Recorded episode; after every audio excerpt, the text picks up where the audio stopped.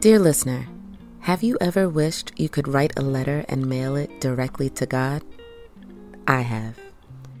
Now, obviously, that's impossible and can be quite exhausting to consider if you overthink and overanalyze almost everything like me. The logistics alone are a nightmare, even hypothetically. Like, how much would it cost? Who's delivering it? Who's sorting the mail in heaven to make sure my letter actually reaches God's hands? Is there a team of mail sorting angels who filter through what they think is meaningful enough for God's time? Okay, I'm kidding, but you get my point. The reason I often wish I could mail a letter to God is because they're just so personal. Letters are heartfelt. They require concentrated effort. They require an investment of time. They require careful consideration.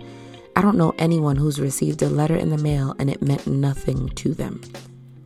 Something about letters just gives me all of the feels, and writing them is one of the easiest ways for me to articulate how I'm feeling and to just let everything flow from my heart through my pen and onto the page.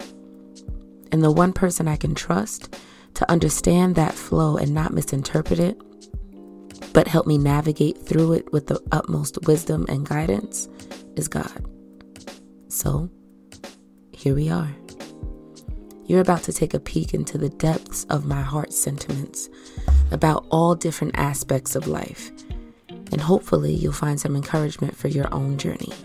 On this podcast, I'll be speaking with some trusted friends and family, some licensed professionals, some people in my life who have life experiences that I know for sure will give you some real encouragement and real insight. So strap in and get ready for Dear God, Love Me, the podcast.